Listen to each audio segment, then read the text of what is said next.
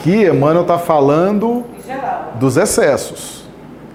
Por exemplo, nós podemos ter excelentes pensadores que encaminham muito bem encaminhados as pessoas. Podemos ter excelentes políticos que não dilapidam a confiança do povo. Podemos ter conquistadores, podemos ter soldados que dignificam muito a profissão. O que ele está se referindo aqui são aqueles que abusaram, aqueles que se excederam, aqueles que traíram a confiança, aqueles que causaram prejuízos aos outros. E aí voltam na profissão para esse resgate, para esse reajuste. Próxima pergunta. Essa aqui eu vou deixar para vocês explicarem a resposta. Vou deixar, eu vou fazer a pergunta, vou ler a resposta e vocês vão identificar as situações. Posso ir? E as mulheres que se ocuparam da maledicência e da intriga? A resposta de Emmanuel.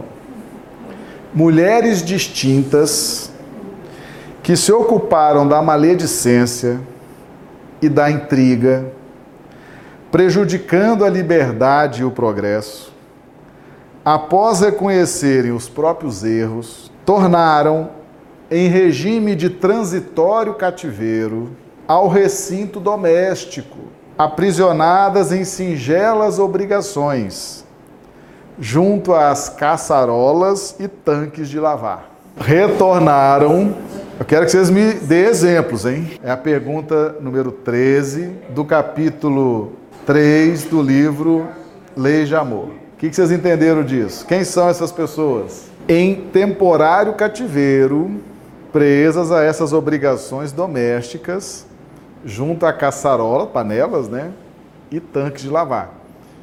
Ou seja, a calúnia, a destruição da vida alheia, a dificuldade, vamos supor, às vezes você causa um prejuízo muito grande à reputação de uma pessoa, à honra de uma pessoa. Quando a gente defrauda a honra de alguém, faz uma calúnia contra alguém, destrói a boa fama de alguém, você vai retornar prestando serviço, fazendo a comida, lavando a roupa, o banheiro. Percebe, gente? Vejam bem, eram senhoras distintas, não eram? Tinham influência, não tinham? Eram capazes de criar uma dificuldade na honra, na, na boa reputação das pessoas.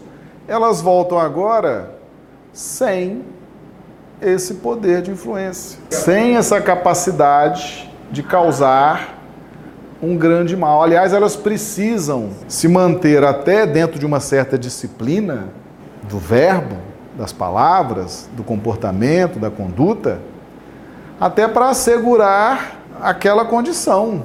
Não são pessoas que podem agora falar, influenciar, destruir reputações, arruinar a honra de alguém.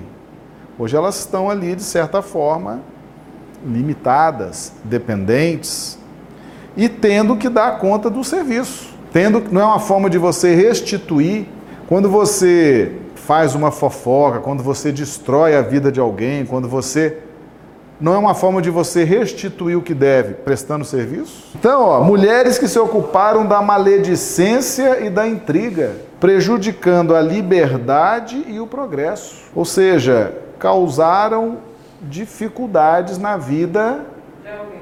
de alguém, de uma família, atrapalharam a marcha do progresso, da evolução, da desenvoltura.